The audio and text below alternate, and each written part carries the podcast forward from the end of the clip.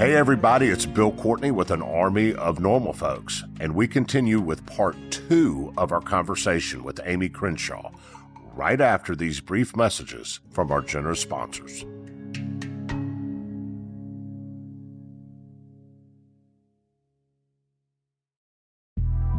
The Big Take from Bloomberg News brings you what's shaping the world's economies with the smartest and best-informed business reporters around the world.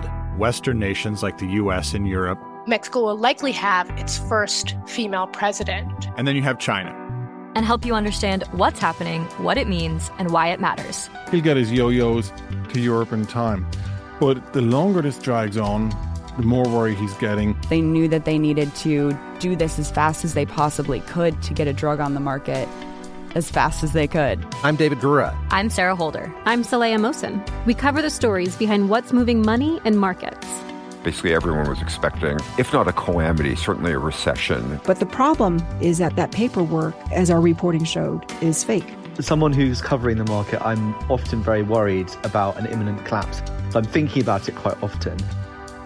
Listen to The Big Take on the iHeartRadio app, Apple Podcasts, or wherever you get your podcasts. I'm Saleha Mohsen, and I've covered economic policy for years and reported on how it impacts people across the United States. In twenty sixteen, I saw how voters were leaning towards Trump and how so many Americans felt misunderstood by Washington. So I started The Big Take D C. We dig into how money, politics, and power shape government and the consequences for voters. It's an election year, so there's a lot of focus on the voters that TikTok is reaching. The initial reaction is like, oh, things are looking so resilient. I don't want to be too pessimistic, but I just don't see the political will down in Washington right now to, to change their tune. I think the American electorate has been signaling that it expects a rematch of the twenty twenty election. These are unprecedented times. With new episodes every Thursday, you can listen to The Big Take D C on the iHeartRadio app, Apple Podcasts, or wherever you get your podcasts. M T V's official Challenge podcast is back for another season. And guess what? So are we. Just in case you forgot, I'm Tori Deal. I'm a six-time finalist and a Challenge champion. And I'm Anissa Ferreira, and I've been gracing your screens for the last two decades. I am a veteran challenger and Challenge All-Star. And speaking of All-Stars, All-Stars four is finally here. I'm going to be honest. I literally thought this day was never going to come. Well, the Challenge gods have answered our prayers, and we're going to be right here along with you fans covering every episode on the podcast. And this season takes it to a whole new level. Old school legends, modern power players, redemption seekers, and ex-lovers are all competing in Cape Town, South Africa for the prize of three hundred thousand dollars. Anyone can win, relationships matter, and only one All-Star will claim the title of Challenge Champion. Listen to M T V's official Challenge podcast on the iHeartRadio app, Apple Podcasts, or wherever you get your podcasts.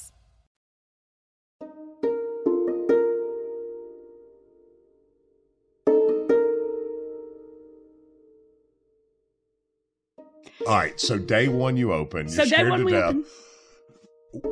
How do people in the community even know? How do the homeless know, and how do the non-homeless know what the world's going on? Yeah. It's just, it's a community cafe, but how does everybody know? I guess you have to walk in and figure it out. You do. You kind of had to walk in and figure it out. And well, at that were point, people, I mean, I guess I, I'm I'm imagining some lawyer walking in. Mm-hmm. And right behind them, some homeless dude, mm-hmm. and they both had to been looking at each other like, what's uh-huh. going on? Yeah. Well, at that time, we had, I had the sweetest little old lady, and no kidding, she was old. She was probably, I'm I'm thinking she was like eighty-five. She was a friend's grandmother that came and volunteered to be our greeter. Oh, so wow. She had this whole little thing, and it said, hey, welcome to Community Cafe. And she'd say, do you know anything about us? And they'd say, no. And no. She'd say, well, we're a nonprofit, donation-based cafe. We believe everybody's entitled to great, healthy food. So what that means is if you can't afford a meal, come on in, volunteer for anywhere from thirty minutes to an hour, and then you come around the counter and you order your lunch just like everybody else is ordering their lunch. Come in, have a seat, oh, and let's... volunteer first. Right. Right. Although there's there's a caveat to that. Okay. You know, a lot of times if somebody comes in and says, I'm starving or I'm freezing to death, I always feed them first. I get it. Yeah. But the idea just, is yes. volunteer first. Volunteer first, because we've actually had a couple people walk out, you know, after they've eaten. um, so volunteer and Does then, that make you angry? No. Not Why anymore. Wouldn't it? You know. I don't mean angry for you. Yeah. It, makes, it would make me yes. angry that they're taking from other people right. who need it. Now, it makes me, yes, it's righteous anger. It makes me angry for the other their people. fellow person yeah. on the street. That's the what pe- I mean. The person that sleeps in that's the tent next to them, that's, maybe. That's, exactly. That's it does. Unbelievable selfishness to people who are trying to help you. Right. And because I have no social work background, it has taken me, and I learn something every day, it has taken me a lot of time to learn what the right responses are to that. It has taken... Would you ban them? We Well, I was just getting ready to say, we banned a couple people. Um, you should. Yes, we absolutely have banned a couple people. I can only think of four in the nine years that we've banned. And I have one little fella that calls me mama, and he'll come in, and he actually pulled a knife on somebody. So I have banned him for life. He pulled a knife yeah. on someone? I don't think he really, yeah. Was he cutting up a Salisbury steak? No, he oh. just went in the kitchen and, yeah, got yeah. a knife and, yeah, well, was mean, mad at one of our other volunteers. Part of what we have to talk about is... Not only are these folks homeless, a lot of them probably have mental illness. Oh, yes, absolutely. And he definitely does. And calls me mama, and I'll see him out on the street and I'll go, Mama, can I come to work today? I promise I'll behave. And, you know, I'll tell him, come on in and I'll get you something to drink. You know, I'll get you a hot cup of coffee or, you know, whatever. So, and we usually will send him out with the soup or something like that. We really try real hard. And I can't think of... I really can't think of anybody that we have actually turned away with nothing. Um, so, we but, will. But here's the thing. You've got to have enough people coming in that are paying above to cover the people that we're mm-hmm. talking about right now. Right. I, and, I, you know, it can. Only- I, I guess this is the, um, I would say the realist in me, but, mm-hmm. but. Also, um, unfortunately, when you're in business for thirty years mm-hmm. and everything else, you, you've seen you've seen some of the greatest of the humanity, mm-hmm. but you've seen some of the worst. Yeah. And I just, I, I'm envisioning how many people are out there that are working every day. I mean, let's be honest. There's a stigma around the homeless. Mm-hmm. They're oh, stinky. Absolutely. They're lazy. Mm-hmm. They're mentally sick. Yep. They want something for nothing. Yep. And and again, I'm saying the stigma, right? What I'm repeating. Absolutely. And when I'm working and paying my bills and taking care of my kids and building my house note, why do I want to take my one hour of lunch break to go sit down and eat with people mm-hmm. who I feel that way about? Yeah. So how does that work? How do you... How, do, how get, do you get those people to do that? And how do they come in? Or, or why do they come back every day? We have yeah, people that's, that Yeah, how does in. that work? Well, you need to come see the cafe. Well, I can't. Neither I can everybody else listen. So you got to tell them. So I'm going to tell you when we decided. No, I can. I will come see okay. the cafe. But, you need to. But all the thousands mm-hmm. of people mm-hmm. assist us right so now. So what I'm going to tell you is that um, people will walk in the door. I had one guy who is... a local singer. He does a lot in Europe. Um, and he walked in one day, his, his wife brought him in or said, you know, you need to go in. His wife lives in Jackson. They live in Jackson.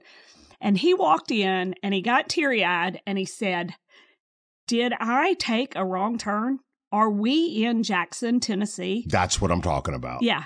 And it's not because, I mean, I'm sixty-three years old, so I'm not the hippest of people, you know, but it has got, it's just, it's a happy place. There's glass on two sides up front.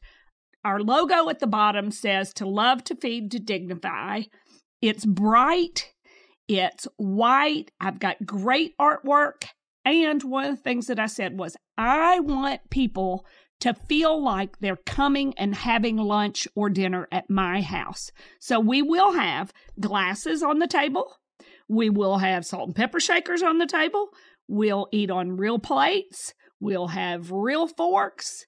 We'll have our flatware wrapped in a napkin, you know, and just all, we'll have flowers or plants on the table, and we're going to treat them like they're at home or at my house. I get it. That mm-hmm. still doesn't answer how a guy in a suit and tie that's an attorney downtown yep.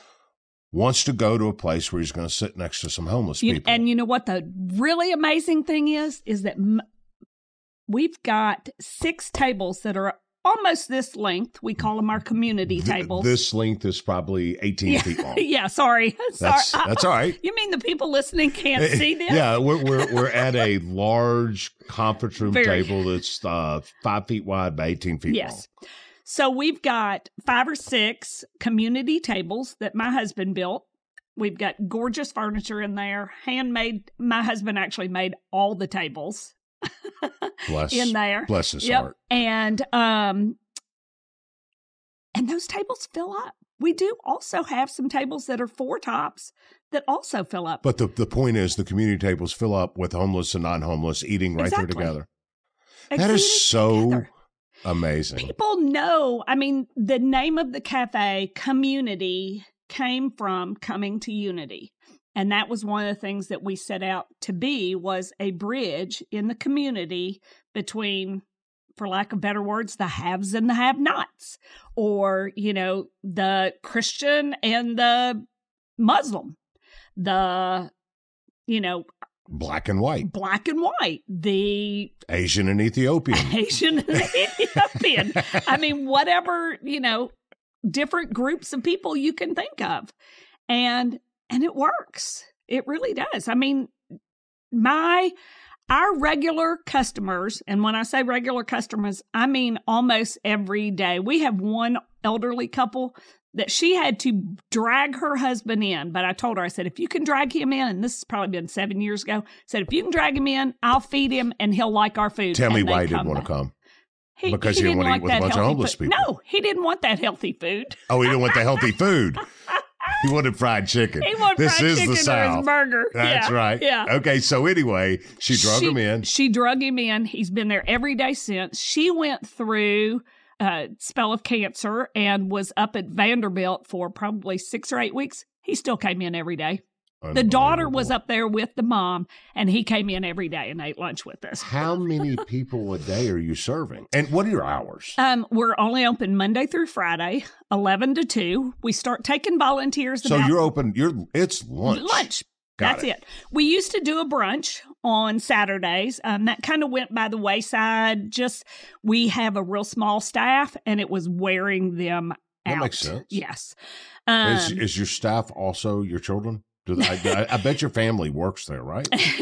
they they will volunteer there. So. That's what I mean. Yeah. They're all yes. in and out. And helping. When they were little, you know, ten years ago when we were starting to open the place, I mean, they were down there with me, you know, putting in the, using Scrubbing, the elbow grease. And whatever. Yes, yes. I mean, we, we, we stripped the floors in there, yeah. you know. We had this big old sander thing, you know, and yeah. So, uh, so how many people do you serve? So we serve between, you know, it was really weird. There for a while, seventy was a busy day. When we first opened, it was one hundred twenty a day, easy for a year and a half, two years. Then I kind of think we weren't the new kid on the block That's anymore. Every restaurant goes to yeah, that. Yeah, yeah. We weren't the new kid on the block anymore. We are back to serving. seventy's kind of a slow day. Yeah, that it's more un- like eighty-five right. to ninety-five. Okay, well, let's just say, let's say eighty. Mm-hmm. Okay. How many of the eighty, I'm calling them, there's three tiers. Mm-hmm. There's the I got no money and uh-huh. got a volunteer mm-hmm. tier. That's mm-hmm. tier one. Mm-hmm. Tier two is I got some money, but not enough to help out anybody mm-hmm. else. And mm-hmm. then you got tier three, which is I'm going to buy my food and pay over. Right. What percent is one, two, and three? Well, one percent has stayed. Oh, it's the craziest thing, because it has been across the years twelve to fifteen percent. twelve to fifteen percent mm-hmm, of okay. our customers are customers that are working exclusively for their meal, volunteering for their meal. And number two is I number can only two. afford mine barely. Yeah, and that's not a huge number. I mean, I will have somebody come in and go, I've only got four dollars, and I'm like, okay, order whatever you five percent. Like. five percent. Yeah, yeah. So you're telling me about eighty percent of the people mm-hmm. that eat in this place mm-hmm. pay over their... They pay at least. And, full. You know, when we were, when we first opened, people were very generous. Um, and I'm not saying they're not generous now, but they would... It was kind of a new thing, and it was kind of like, okay, here's an extra five bucks or here's an extra ten bucks.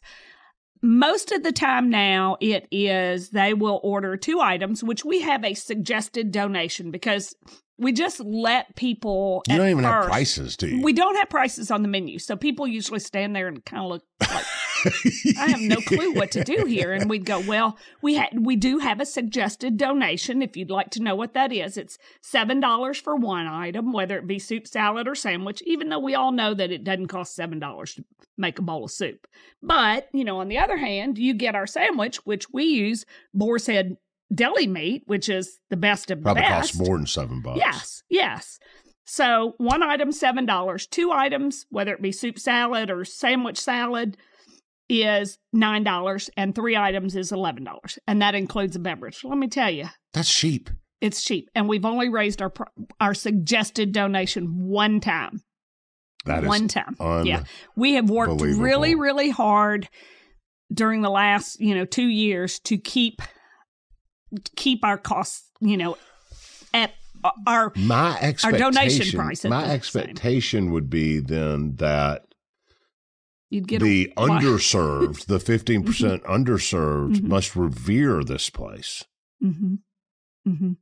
I mean, they must really appreciate its existence. I think they really do. I think they really do. And like I said, we've had a couple that have, you know, come in and tried to take advantage of the situation. And we have one. Any anything you do to help out disadvantaged communities, there's always going to be exactly an issue here and there. It's yeah. it's it's inherent to to that kind of work. But if yeah. you let a couple of small issues interrupt the work you're doing for a much bigger issue, well, I mean, that's yeah. expected. Yep. And move on. Yep. Get over it. Yep. And, you know, at first we really required people, even if they could only give us ten minutes or so, we basically required them to come in and show, you know, some effort in volunteering. We also have gotten to know that clientele. And like we have one elderly gentleman that comes in and he doesn't eat much anyways. And he'll come in and we see him coming and we'll, you know, my, the chef will automatically just wrap up a sandwich for him and hand it to him. You know, there's just some out there that are not capable uh, of working. Um, Do you, boy, this may be a charged question, but I, I, you know, just my, just human beings, do, yeah. do you ever worry that you're fostering in some people an unhealthy sense of entitlement to free food?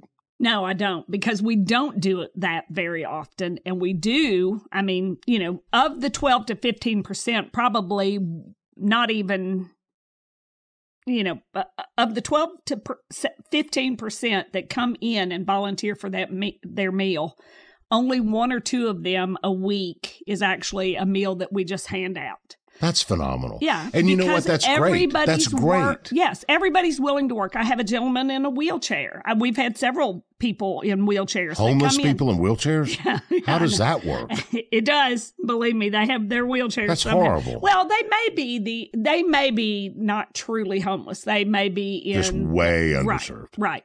Um, and they'll come in and they'll insist that they can do something. I love that. Uh, so they'll, we have order cards. Uh, we are real simple. We have an order card that is laminated, and we purposely have kept those order cards because it creates a job for some of those that want to do something but aren't able to do any more than that. Well, then the flip side to the entitlement thing, which is the negative side that mm-hmm. you could see, the positive side that you can see is it gives somebody a sense of dignity it, to be able to earn their food rather than stand in a line with a handout. That's which exactly. The vast majority of people I've found, they really don't want to do no. that. No, you're right.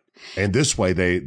They feel dignified right. in what they're doing. And again, that's in our logo, to love, to feed, to dignify. And most of them will tell you that one of the reasons they keep coming back is, one, they'll tell you it it keeps me out of trouble. I'm off the street. You and know? The food's good. And the food's great. That's usually number one. The food's great. It keeps me off the street. And three, almost all of them have said in at one time or another, it lets me give back to the community that is given to me. That is awesome. Yeah. And don't you think just a little bit of it is, is to be able to go into a restaurant and be surrounded by people that treat them mm-hmm. kindly as human yeah. beings is uplifting for their soul. Yep. They don't feel like losers. Yeah. And and I will say I have never seen anybody, if anything, our paying customers have, they they care more about the people that are coming to volunteer. If one of our volunteers doesn't, hasn't shown up for a while, somebody will come up to me and say, hey, where what happened they? to Joe? Wow. Yeah. Or, hey, what happened to so-and-so? That's phenomenal. They want to know where so they it are. So it really is a community. It is a community. It is. We'll be right back. The Big Take from Bloomberg News brings you what's shaping the world's economies with the smartest and best-informed business reporters around the world. Western nations like the U S and Europe. Mexico will likely have its first female president. And then you have China. And help you understand what's happening, what it means, and why it matters. He'll get his yo-yos to Europe in time.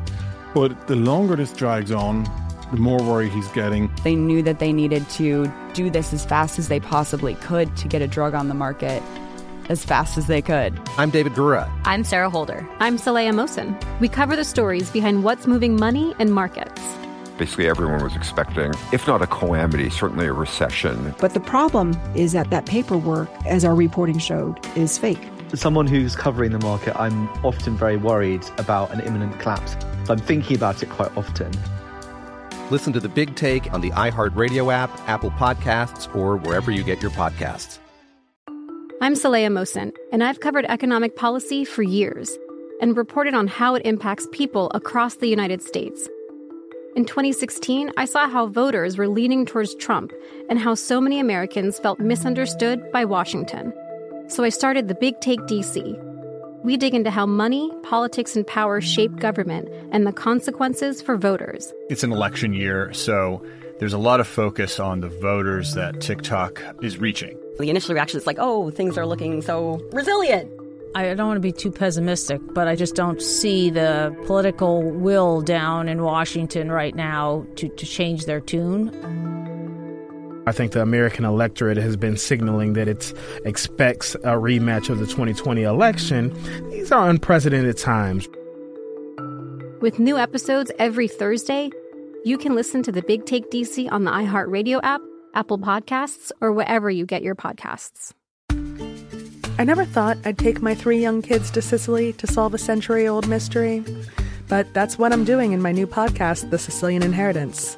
Join us as we travel thousands of miles on the beautiful and crazy island of Sicily, as I trace my roots back through a mystery for the ages and untangle clues within my family's origin story, which has morphed like a game of telephone through the generations. Was our family matriarch killed in a land deal gone wrong? Or was it by the Sicilian mafia? A lover's quarrel?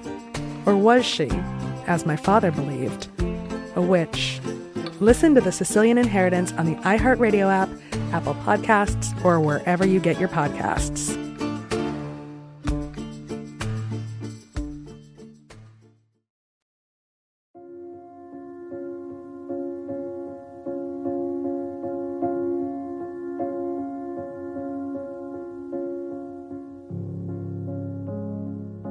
I've hit on it a couple of times, um, and and I and, and I think it's, I think candidly, it's it's maybe because, um, maybe I'm jaded about it, uh, but I you know I I continue to have this image of a banker in a suit, uh, mm-hmm. and a lawyer, and maybe an architect or people who we, or a doctor or a nurse or someone we would think more from a professional setting, sitting at a community table mm-hmm. with some local homeless. Mm-hmm. And um, how odd that really is. Mm-hmm. Um, and when I, when I, when I think a little more deeply about that from more of a thirty thousand foot view, um, that is, uh, that's exactly what we really have become socially is polarized, is mm-hmm. that, you know, the, the idea of a, of a community where the blue collar, the white collar, and the middle income all go to school together and do things together. Mm-hmm.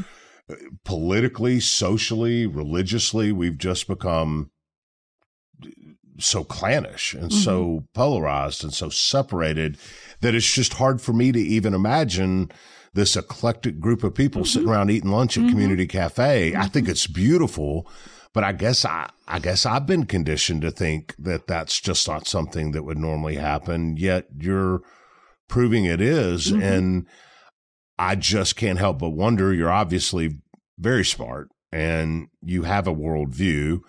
You, you have children from three different continents. Um, I've heard you say you're a Christian, but I've also heard you say that doesn't matter in the big scheme of things to who mm-hmm. eats at the cafe. So you obviously have a, a large worldview. Um, what, what do you think it says about your little cafe in Jackson, Tennessee, uh, and who's dining together and how atypical that is? What, what do you think, what, what do you think is a greater social narrative regarding that? Um, gosh, I don't even know what to say about it, except that, you know, when you see it, and, you know, it's kind of weird because, you know, I'd like to say that when I see it, um, you know, people coming together, that it's not always obvious. Um, mm. But it's but usually, it is obvious, isn't but it? But it's pretty obvious, yeah. And it's really obvious um, that that people, I think, are, you know, what I'm seeing is that people are really willing to sit and dine with somebody that they would not have maybe even crossed paths with, except in the cafe or out on the street. But the street's not always the best place. You know, it's, hey, how are you today? You know, whatever.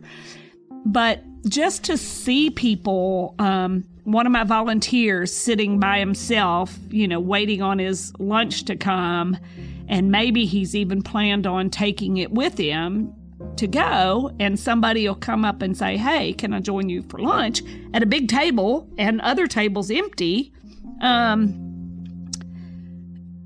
and and then I also think of another uh, six or seven guys and guys and gals, an older couple that I'm not even sure they knew this man. But now if if they're all in the cafe together, they're all sitting together. They've all become friends. They all know that, you know, the first one to come in will sit at the table, and they'll be sure that they sit at one of the big tables. So they're friends that they've made at the cafe that aren't anywhere.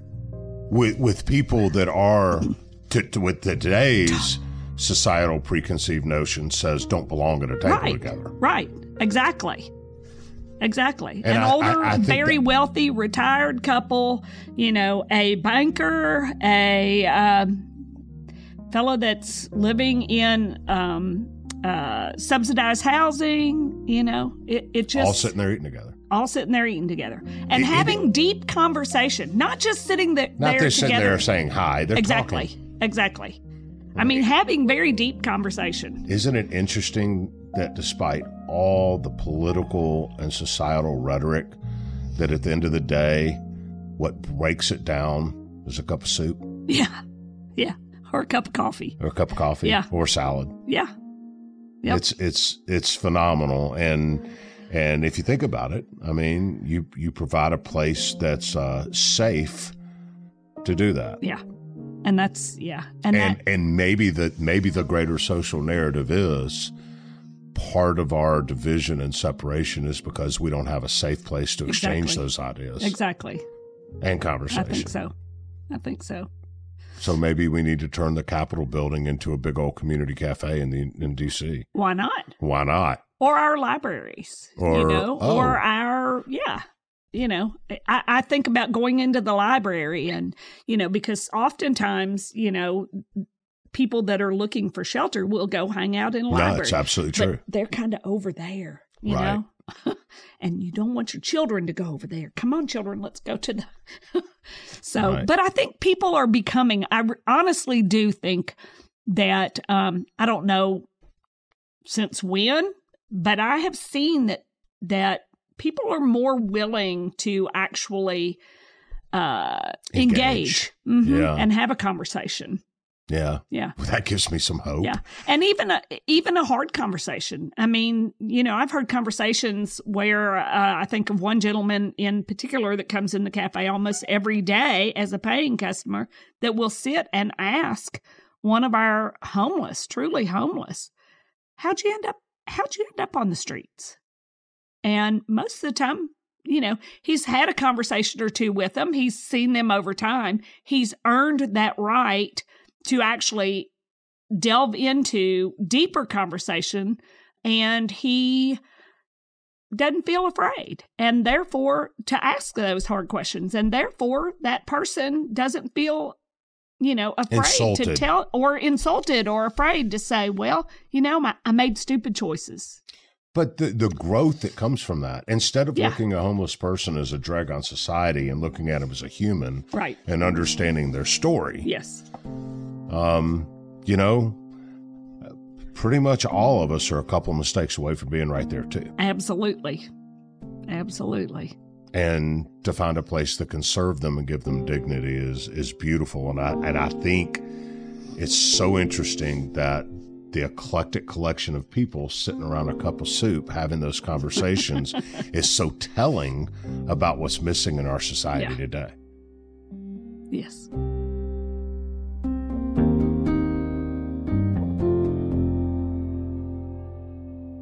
Um, so I imagine with all the people that pass in and out of the doors of the cafe, there's, um, there's ample opportunity for you to also mentor mm-hmm. in the, in a small way. Mm-hmm. I, I know you're not running a cafe and a, and a social workplace, but it's ample opportunity.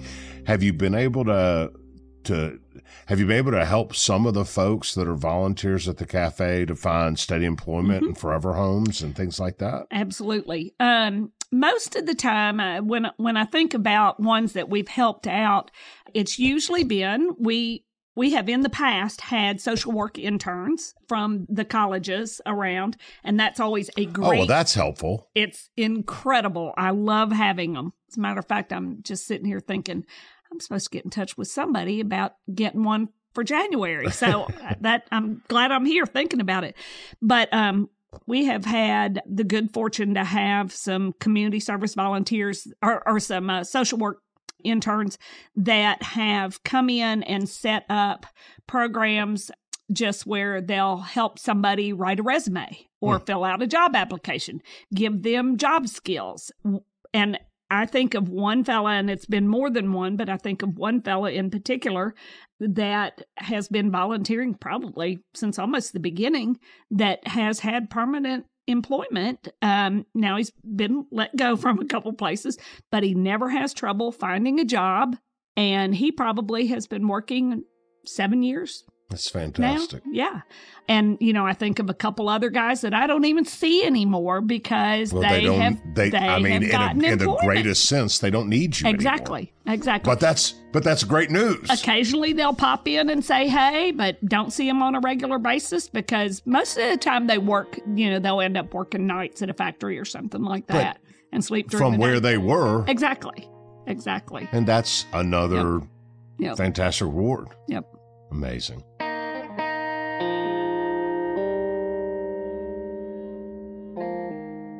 There, uh, in in my experience coaching football, there have been highs, there have been lows, thirty years of it, around thirty years of kids. There's always highs and lows. There's always excitement and sadness and everything else.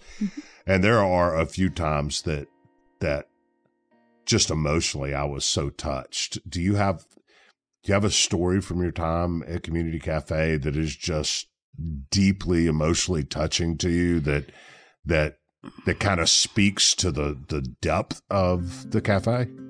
Yeah. One in particular, there's two stories that I think of, and one one is very short. I'll share it um, first. Uh, there was a young gentleman I'd never seen before.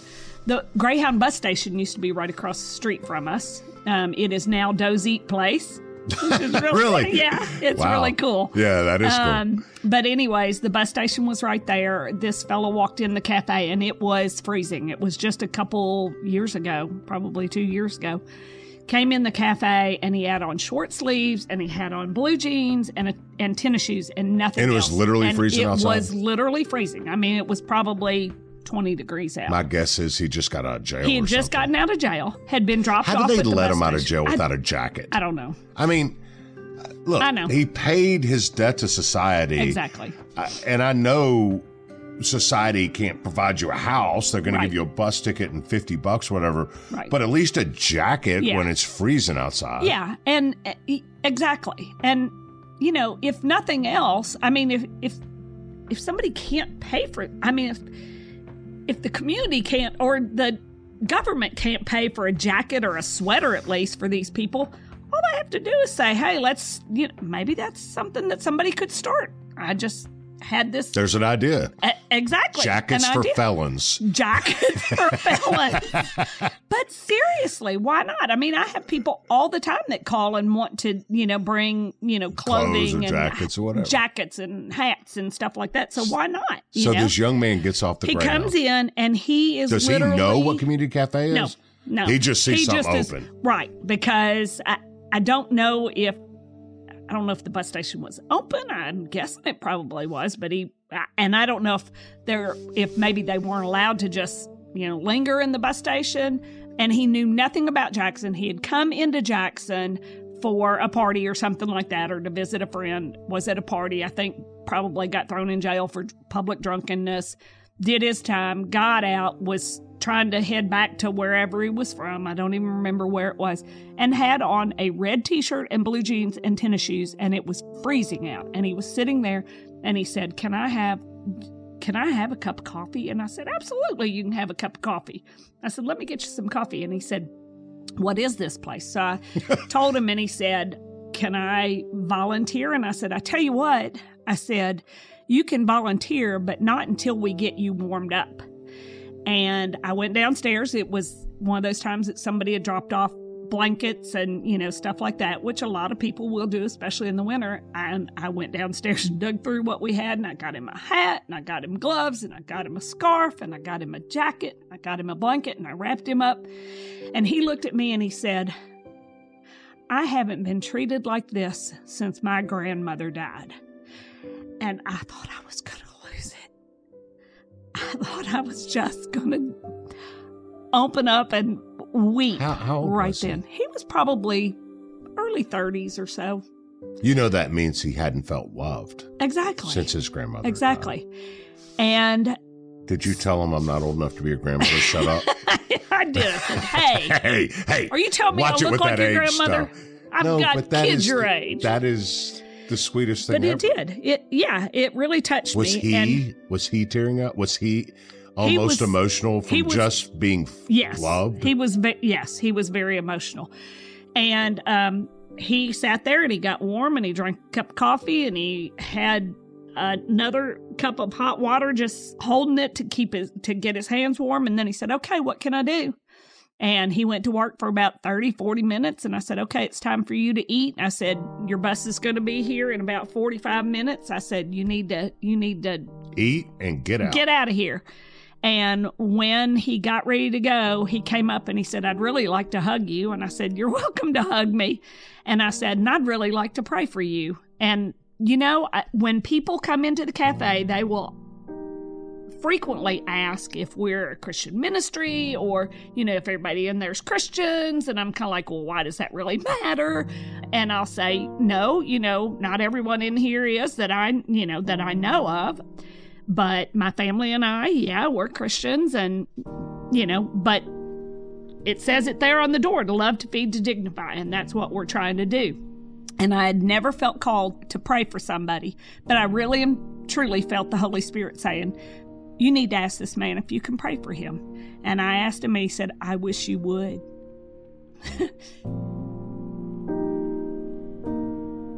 So anyways, that was one. And then the second time was one of the gentlemen that we had, my family had gotten to know through Church Without Walls before the cafe opened, was kind of like the bad dude in downtown Jackson. His street name was Cadillac, and everybody was afraid of Cadillac, and everybody wanted to war- warn me about Cadillac. You know that guy that's back there washing your dishes? You know you better watch out for him. He's a he's a snake, you know? And I was like, I've known Cadillac for about four years. Cadillac, if if I was down here, you know, one evening and left the cafe, if I was down here working, you know, and was leaving the cafe and got in trouble, Cadillac would probably come from, you know, out of nowhere like Superman to save, you know, me. He loved, he was so attracted to my family that I, I know that man would have done anything for us. Well, he was going to get to go see his mother in Gary, Indiana. And uh, was he a street person in Jackson? Mm-hmm, he was completely a street person. Homeless. And yes, completely homeless. And I, I knew where he stayed a lot of the time because he would ask us if we could buy him some kerosene, I guess it is, for a kerosene heater in the winter. And I'd say, well, you know, Cadillac, I said, well, we only called him Cadillac outside the cafe. I told him, I said, you can't use your street name in here. So you can come on outside. No, I never did that. But um, we didn't. We didn't. We don't allow them to use street names inside. So anyways, I just told him, I said, Kenneth, I said, you know, I can I can loan you some money for some kerosene, but I'm going to go buy it for you. You know, how's that sound? Because one, I don't. I don't like to make a habit of just handing out money. Now, bus passes will occasionally do and whatnot, but I said, I'll loan it to you. I said, but I need you back here, you know, on Friday, and you're going to help us close down or something like that. And he was like, okay, okay. I'll be more, yes, that'd be great. So anyways, we, and I knew where he'd stay because my husband would usually drop it off or our, my older son would drop it off. So anyways, he was supposed to go to Gary, Indiana to see his mom one weekend. And this was on like a Wednesday.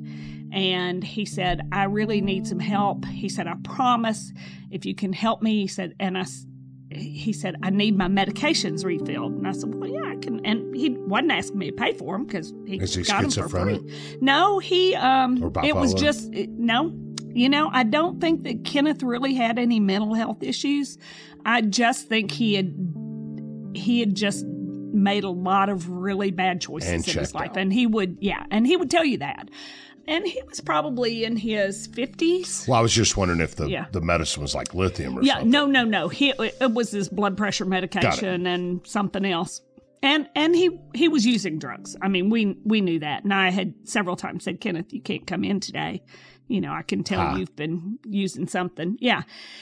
And he always understood, okay, okay, I'll be back tomorrow or something like that. So anyways, he asked me if I would get his medications refilled. He said, I just need a way to get them. And I said, sure. I said, give me, you know, your prescription. And I said, I'll get them refilled for you. I'll have them down here no later than Friday. I said, because I know you're leaving Saturday or Sunday. Well, he didn't come in on Thursday, which was really unusual. And then he didn't show up on Friday to pick up his medications. And then I was down at the... um. farmer's market downtown on Saturday, and a friend of mine and I were, this sounds so cr- mean, cruel, but I said, I haven't seen Kenneth lately. I hope he's not laying up there in his bed and can't get up. He's frozen to death or something. No way. Monday, he did not freeze to death. Monday, after I got home from the cafe, somebody called and said, have you seen Facebook W B B J or something like that? And I said, no, what? And they said, Kenneth is missing. And I said, what? And I said, well, maybe he went on to his mom's and just didn't get. And they said, no, Kenneth is missing. Like his mom has called and said he was supposed to be at her house Sunday night and he's missing.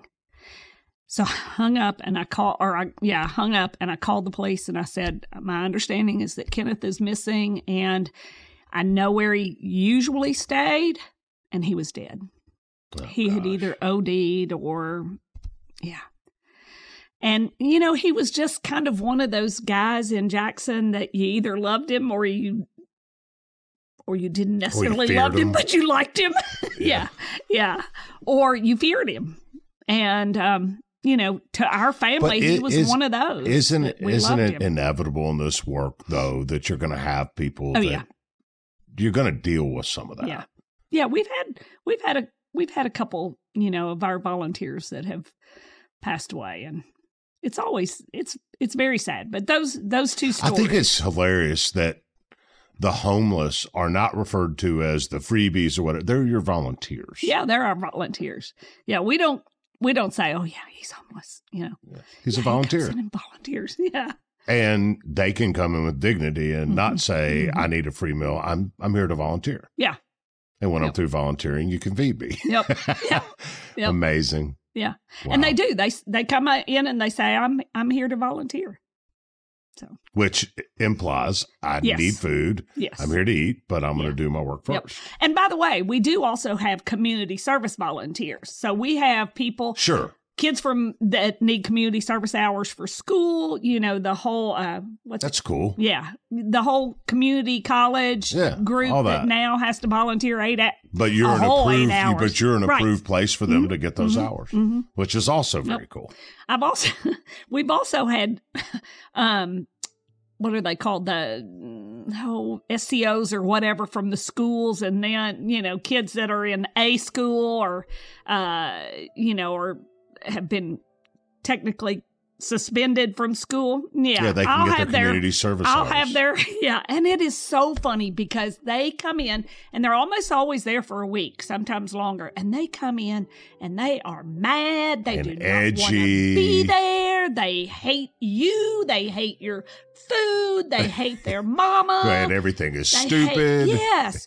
And I cannot tell you, I, as a matter of fact, I can't tell you of one that has left that place going, this is the stupidest place I've ever seen. They come back and I'll say, now look, I want to see you back, but I want to see you back on different terms. And they'll say, yes, ma'am, Miss Amy, I'm going to behave. I'm going back to school and I'm going to behave and I'm going to come visit. And sometimes they do. They That's come back to visit. I love amazing. those. Yeah, those kind of things. Yeah. We'll be right back.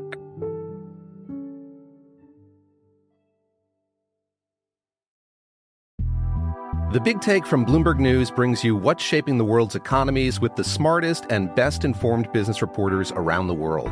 Western nations like the U S and Europe. Mexico will likely have its first female president. And then you have China. And help you understand what's happening, what it means, and why it matters. He'll get his yo-yos to Europe in time. But the longer this drags on, the more worry he's getting. They knew that they needed to do this as fast as they possibly could to get a drug on the market.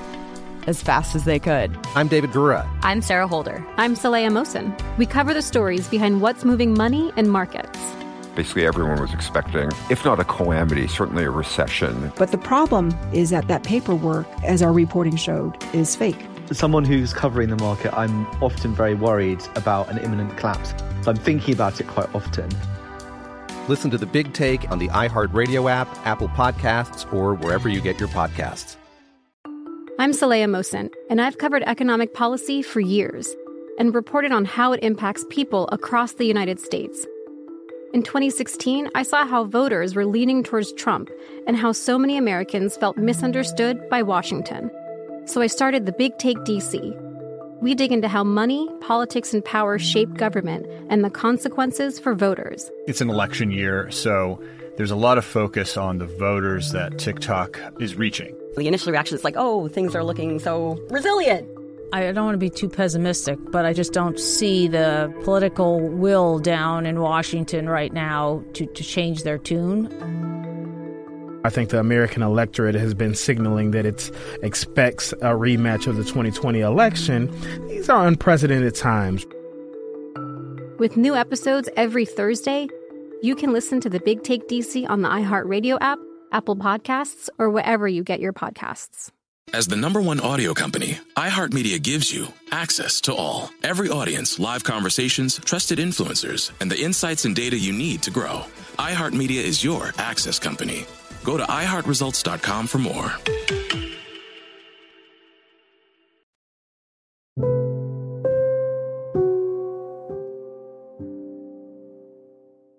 I mean, there, this is beautiful, but there is a, you know, profits are a necessary measure of any organization's success. Right. And although you're a nonprofit, right, you still have, you have staff. Yeah.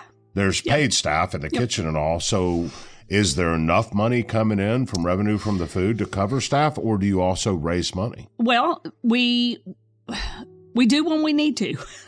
Really? Yeah, we really do. So you run it to just cover the bills, cover staff, and exactly. get out of there. And that's that. And if you're a little short, you'll go out to the community and say, hey, we need help. Yep. And how's About, the community respond to that? Incredible. Um, two years after we opened, we kind of had a dry spell, and I basically sent, just hit it on Facebook. Um, I could probably pull it up right now. It was probably two or three years into it. And I said, hey, I said, community cafe friends and peeps.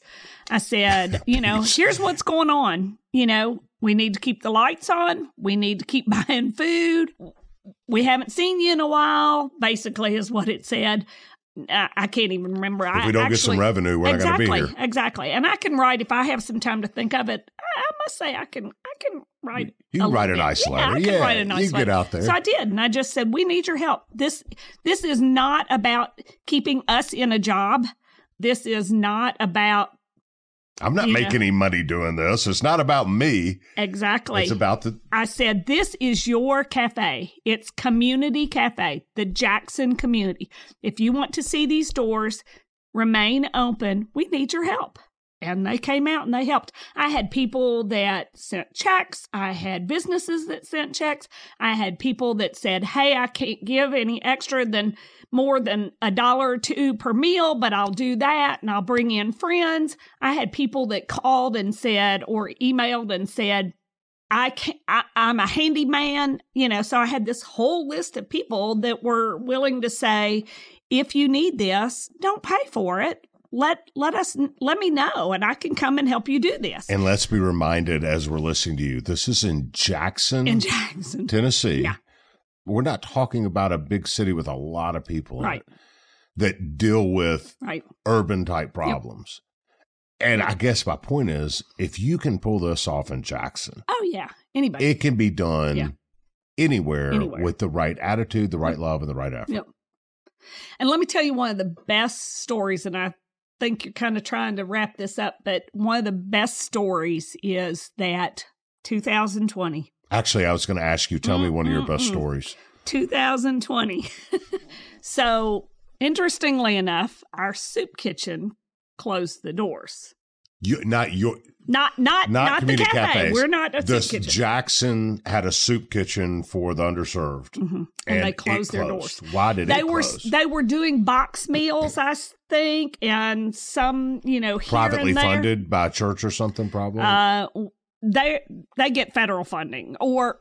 How does something get federal that. funding closed? Maybe maybe they don't get federal funding. I guess I shouldn't say that, but let's just say they closed. They closed. They uh, ran they out were of money. Doing, They didn't run out of money.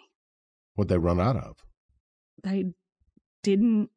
They felt like they needed to be closed to the public during COVID.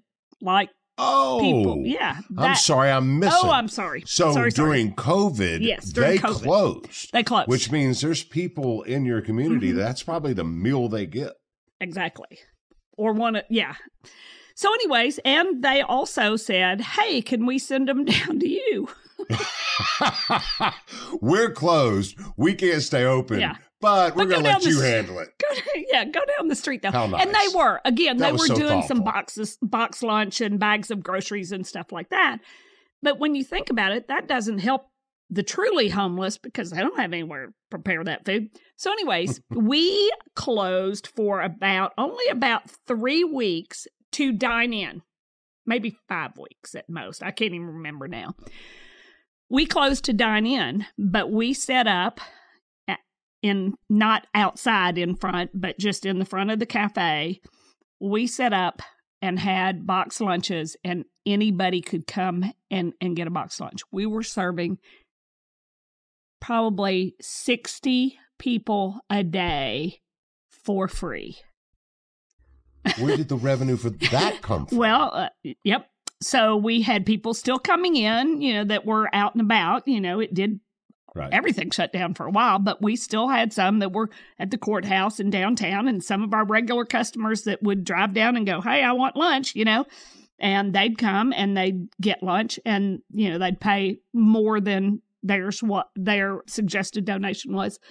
But I also wrote a letter to businesses in the community, especially in downtown, and especially some of our customers that I knew owned businesses that frequented the cafe. And I said, look, we're serving, you know, sixty people a day that aren't paying and cannot pay a nickel for their lunch that need to eat. We need to feed these people. We need some help. And again, the Jackson community rose above and beyond, and we made it through COVID.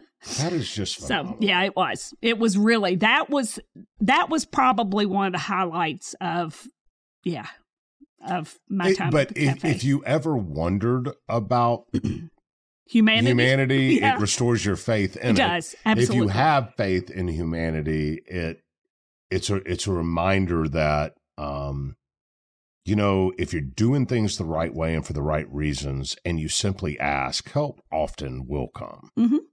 Mm-hmm. Um, well, it's it's so cool to, to think about when you opened all your kids, I guess, washing windows, washing dishes, and mm-hmm. doing whatever the Absolutely. heck it is their mom told them to yep. do. Exactly. For, for and sure. not always liking it either. For sure. Um, but sometime during the nine-year process of this, you you lost a child.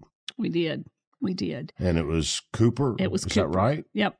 Yep. And, it was Cooper. He was our uh, second adopted from China, and Cooper was seventeen years old, and Um, Cooper. Had he worked? He'd worked in the restaurant. Oh yeah, oh yeah. People knew Cooper. Yeah, people knew Cooper. Yeah, Cooper's teeny tiny, um, but Cooper had a huge personality.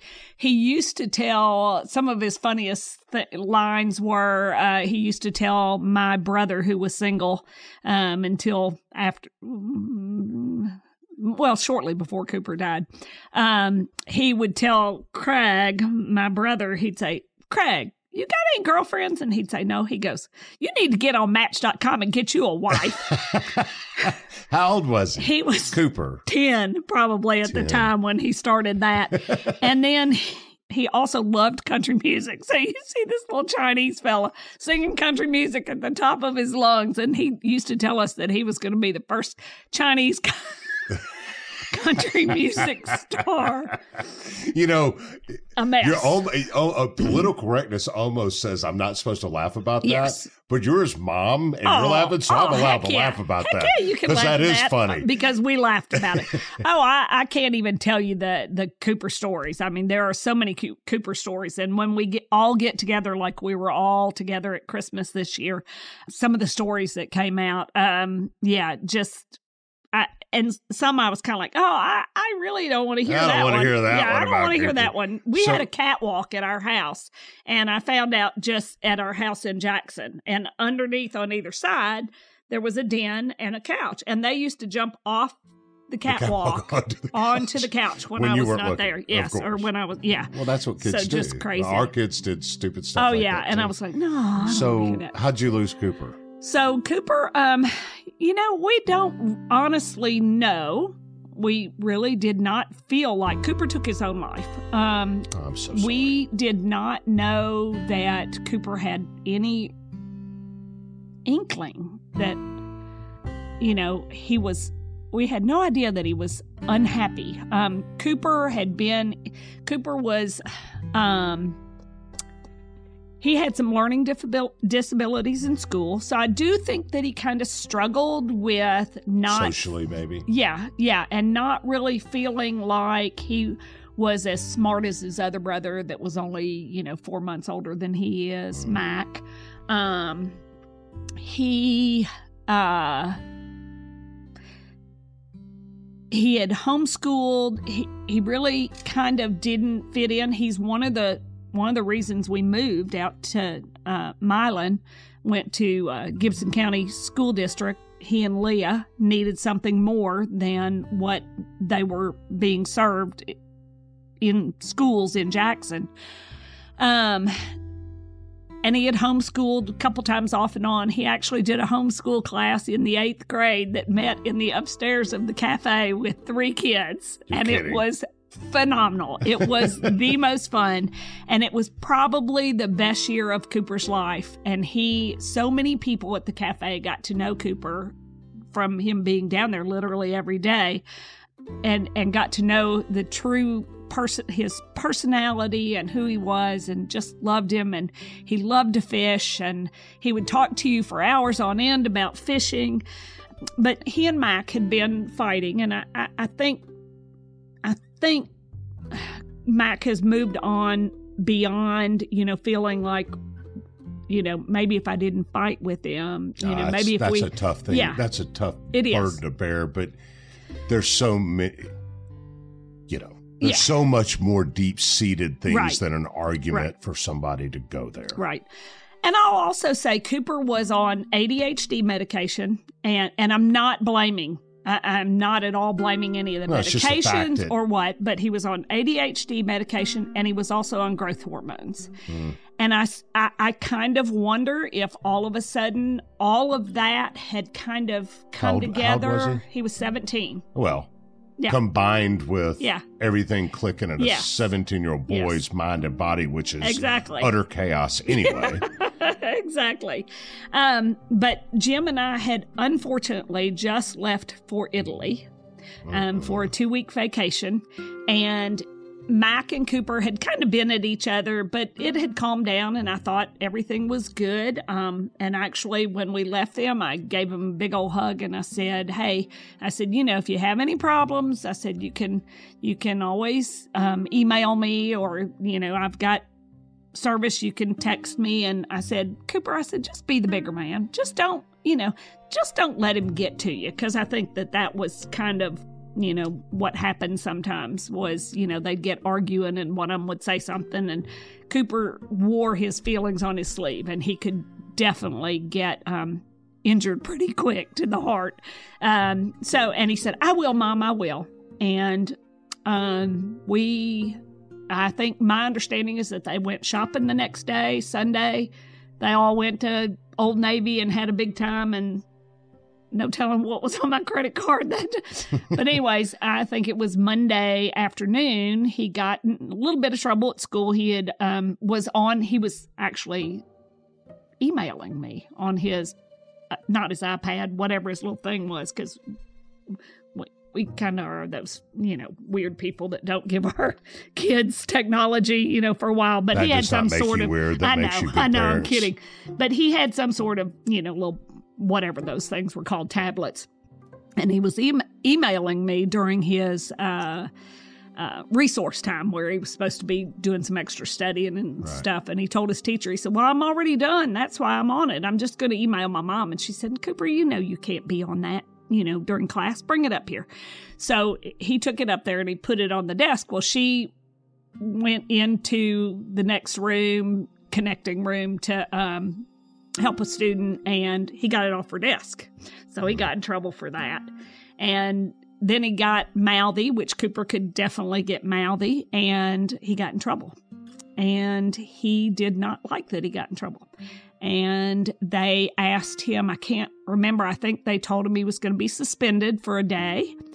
And um, the teacher walked him out to whoever, we had a babysitter or a sitter, you know, for all the kids. Um, and she walked, the teacher walked him out and said, you know, Cooper can't come to school tomorrow. You know, he's been in trouble. He's was disrespectful, and um and that just did it. I mean, he just, I guess we don't know what happened, but he wandered off on the property, uh said he was going for a walk. We live on about eighty acres, um and uh, they couldn't find him, and they got started getting a little worried as it started getting a little drizzly out, and it was the end of October and was getting cool out. And you know, I got this call that he was missing, and I had, we at the time still owned our house in Jackson, so we had um, somebody drive over the house in Jackson. Our older son had come over and, you know, was helping look for him. The police department had been called.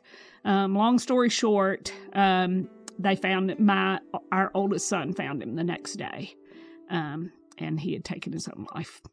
I'm so sorry. And well, thank you, thank you. Um, my, as it pertains to our story, yeah, um, that we're telling for you is um, we all struggle.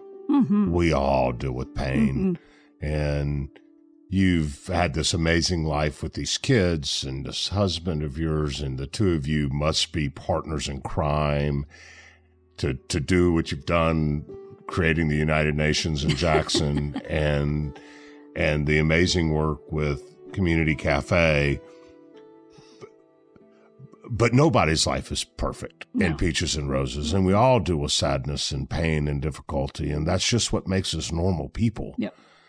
Um, and this happened in the middle of you operating the cafe. Mm-hmm. It had to have, did you ever question, do I want to keep doing this? I mean, was, was it, I mean, how do you persevere in the face of that? I yeah. guess is what I'm asking yeah. you.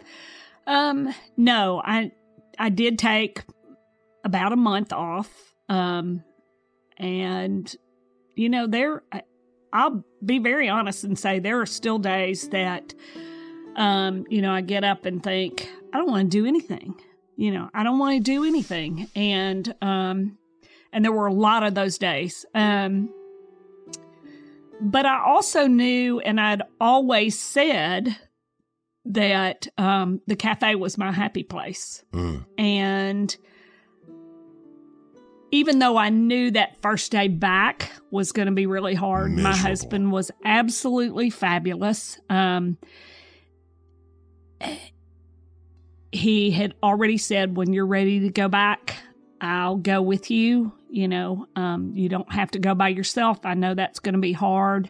Um, and and that was a really good thing, because I think maybe he had already been down there, because a lot of times he would go, you know, he went back to work and the hospital's not very far from the cafe.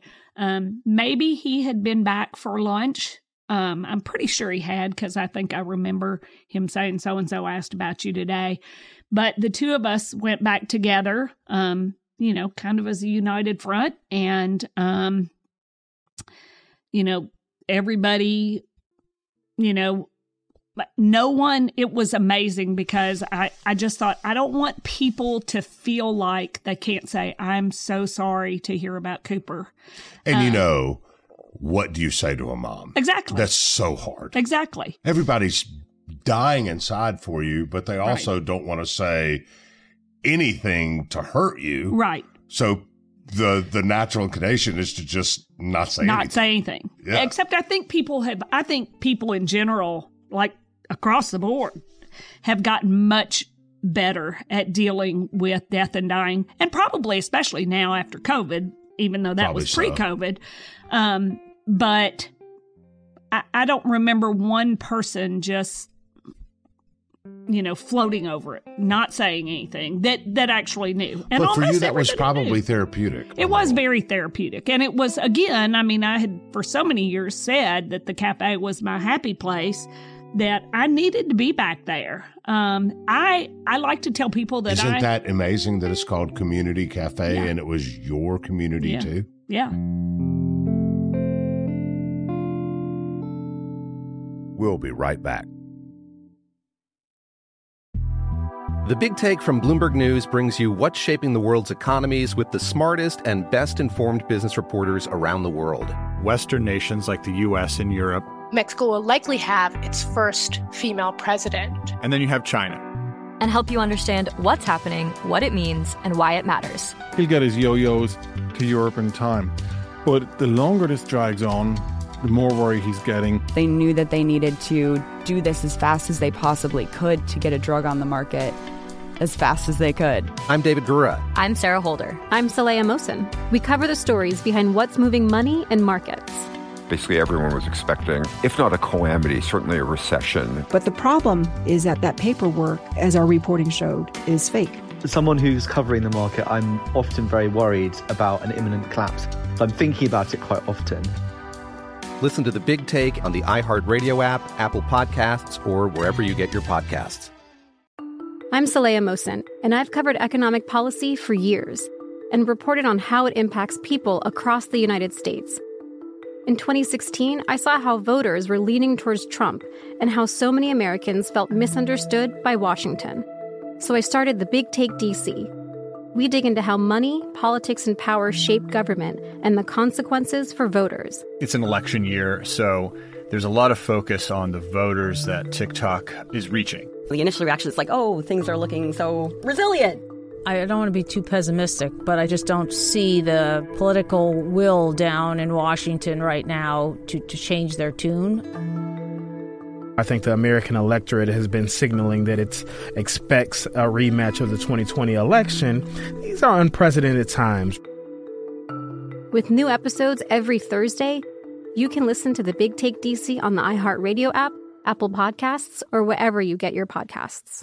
M T V's official Challenge podcast is back for another season. And guess what? So are we. Just in case you forgot, I'm Tori Deal. I'm a six-time finalist and a Challenge champion. And I'm Anissa Ferrer, and I've been gracing your screens for the last two decades. I am a veteran challenger and Challenge All-Star. And speaking of All-Stars, All-Stars four is finally here. I'm going to be honest. I literally thought this day was never going to come. Well, the Challenge gods have answered our prayers, and we're going to be right here along with you fans covering every episode on the podcast. And this season takes it to a whole new level. Old school legends, modern power players, redemption seekers, and ex-lovers are all competing in Cape Town, South Africa for the prize of three hundred thousand dollars. Anyone can win, relationships matter, and only one All-Star will claim the title of Challenge Champion. Listen to M T V's official Challenge podcast on the iHeartRadio app, Apple Podcasts, or wherever you get your podcasts.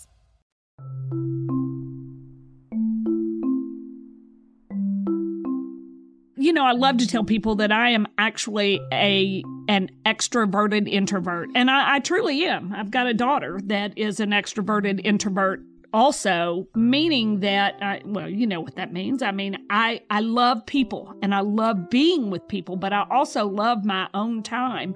But I think I had had enough of my own time, and it was time to put on my boots and put on my apron and, and head back. And, you know, I knew that I eventually had to, you know, see everybody. And so, I mean, you know, the reality is one day I woke your up and life said, has to go on. Yeah, exactly. So it's amazing. Exactly. It's amazing that in the middle of all of this, you had to endure such pain and heartache and persevered through it. But it is, unfortunately, just part of a human being's narrative. Yep. We have setbacks and we have painful, mm-hmm.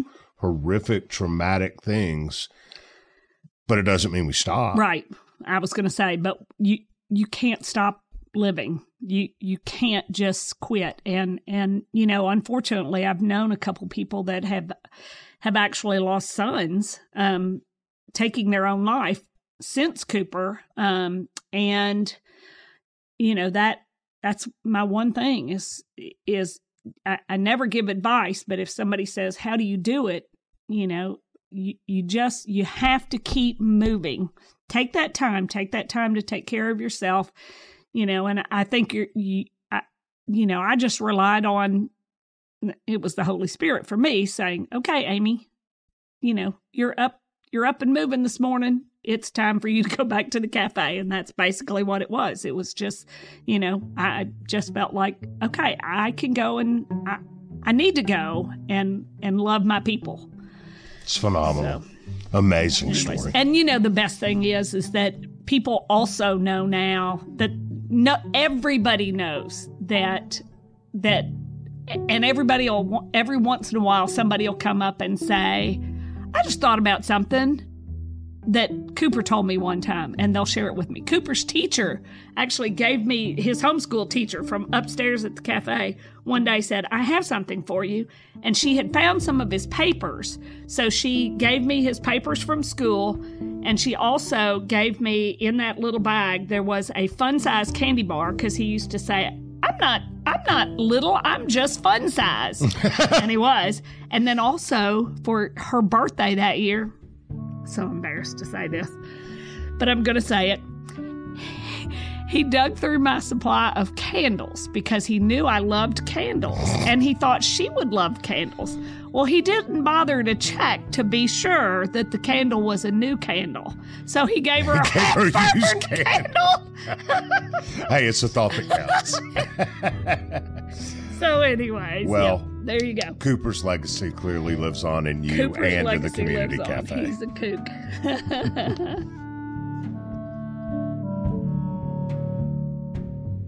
It's an amazing story. So let's say somebody's listened to us and mm-hmm. they think, I want to do that in my neighborhood. Mm-hmm. Um, how do they reach you and find out how to do it? They are more than welcome to call me at the cafe. Um, that number. What's the number? It's seven three one, three hundred, four six seven four. And they are welcome to, if they really want to touch base with me on my cell phone, because I usually only go in on Thursday and Friday now. I've got a great staff. Um, they can talk to Tina or Austin, and almost always they will either say... What about say, email you if they want to email you? They can you. email me, and I don't mind giving that out. That is, because uh, they can find it on the website, it's community cafe jackson at gmail dot com. Perfect. But again, call, come by, see what we're all about, two eighteen East Main Street in Jackson, Tennessee. Or if they don't want to open a cafe and they just feel called to serve about a thousand people, they can drop you a check in the mail. They too. can drop us a check in the mail. And we, you know what, I, I, I never pretend like, oh, we're making it, it's going to be great, you know, because my the guy that does my finances would be like, Amy, looking at you, what are you talking about? I'm the one paying the bills. But, um, yeah, so we've got, I think on our Facebook page or on our website, Community Cafe Jackson, I think there's a donate button there. There's a donate button on our Facebook page. Our Facebook and our Instagram always has the menu. We love having out-of-town company come through and say, hey, I just heard about you and wanted to come have lunch. It's an incredible story, and you're an incredible person. And I want everybody to go back to the beginning of our conversation. Mm-hmm.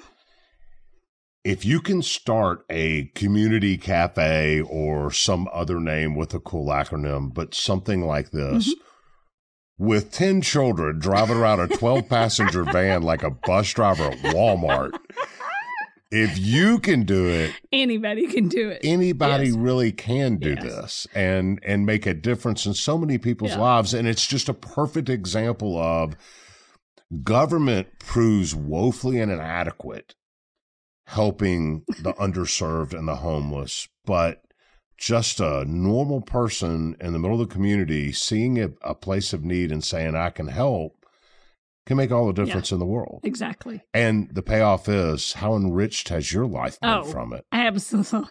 Absolutely. And it has, I, I think more than anything, it has probably, it has made our children who they are and who are who they are becoming, just kind, respectful, always wanting to help. Probably really appreciative. Yeah, very appreciative. And yeah, it's just, you know, shown them that somebody doesn't have to walk the same walk or look the same way or, you know, go to a certain school or a certain church or whatever to to be a friend, you know, and you can be a friend to anybody and, you know, be there to help out when you're called to help out.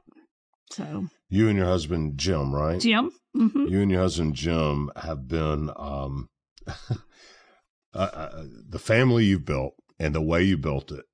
And then to, to, for him to build the, the furniture and for you to do what you've done and involve your children and your entire family is, is a blessing for Jackson, and your story is a blessing for all of us listening. And um, maybe, just maybe somebody has heard this story and they thought, well, I only have two kids. I can do this in Topeka mm-hmm, absolutely. Or something else. And, and will feel called to it. Mm-hmm. And they know how to get in touch with you now. Mm-hmm. And Amy, it has been an absolute pleasure to share your story. And you, my friend, are absolutely a member of the Army of Normal Folks.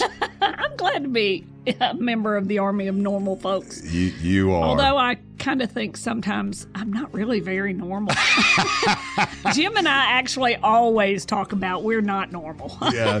Well, the two kids and everything else isn't normal. Makes us abnormal. But, but you're also not some preordained exactly. politician or nope. somebody else whose, quote, job it is to do no. this. You're just a normal person yeah. who saw a place to fill it and has done so in such a magnificent way, both in your family and in your community. And right. I just can't thank you enough for joining me. It's been a fun ride. Thank you, Amy. Thank you. And thanks to all of you for joining us this week. If Amy or another guest has inspired you in general, or better yet, to take action by visiting Community Cafe or a similar cafe elsewhere, donating to them, or even starting one in your community, or something else entirely, please let me know. I'd love to hear about it. You can write me anytime at bill at normalfolks dot us. Guys, just two days ago, I got an email from a guy in Florida who's been helping a guy in Haiti with an orphanage. And he was inspired by Luke Mickelson's story that you might remember, Sleep in Heavenly Peace, building beds for kids that don't have any. And now this guy who runs an orphanage in Haiti is now having the kids in his orphanage build beds for other kids in Haiti who don't have beds. If that is not an unbelievable example of the power of an army of normal folks, I don't know what is. Even better yet, we're going to have this gentleman from Haiti come on as a guest in the future, and you're going to get to hear about all his story, which started from Luke Mickelson's story. See, guys, an army of normal folks is about building a community of people who build off one another. And if you hear about it, or you see it, or you want to be part of it, write me at bill at normalfolks dot us. I promise you I'll respond. And if you enjoyed this episode, share it with friends and on social. Subscribe to the podcast, rate and review it. All the things that will continue to help us grow. An army of normal folks. I'm Bill Courtney. I'll see you next week.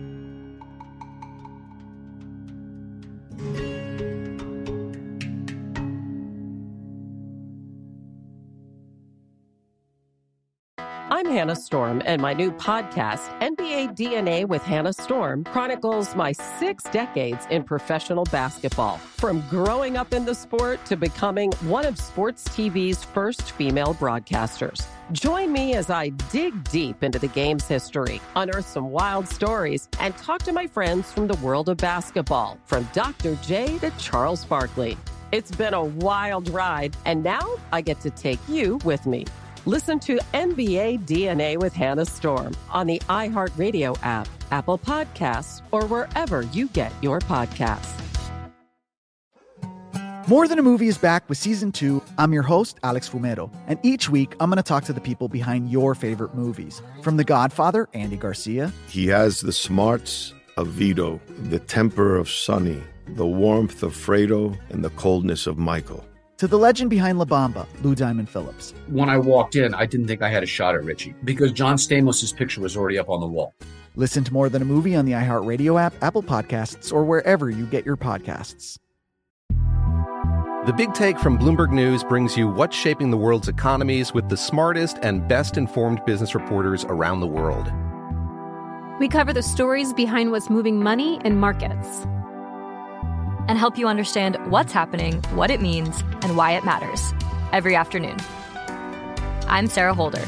I'm Saleha Mohsen. And I'm David Gura. Listen to The Big Take on the iHeartRadio app, Apple Podcasts, or wherever you get your podcasts.